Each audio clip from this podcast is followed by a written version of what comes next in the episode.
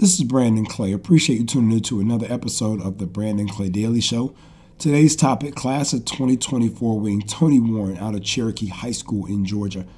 Had a chance to watch her yesterday over at Buford High School. Nice showcase that Adrian Penland and the North Georgia Report put together, and it featured Cherokee matched up with a very tough Hebron Christian program. Jan Azar's done a great job over there, one of the best coaches in the state, and Warren came prepared to play.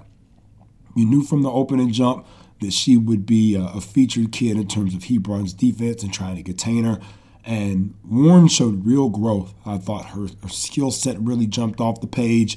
The mid range pull ups, uh, Darius Rogers along with Adrian both were commenting on that there on Media Row. Uh, Georgia Tech, Kentucky, George Washington, Western Carolina all on hand watching. Multiple comments. Hey, this kid's really getting better. She's really growing even from the summer.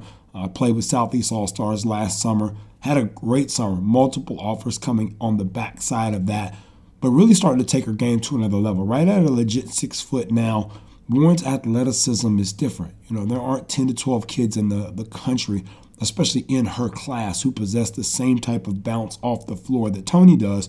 And she's really put the time in on her skill set now to become a polished shooter. So she's making shots elevating higher than the defender so they can't touch it or affect it, rebounding the basketball. And, you know, it's tough in high school in terms of being able to defend it, rebound it, and score it because of foul trouble and things like that.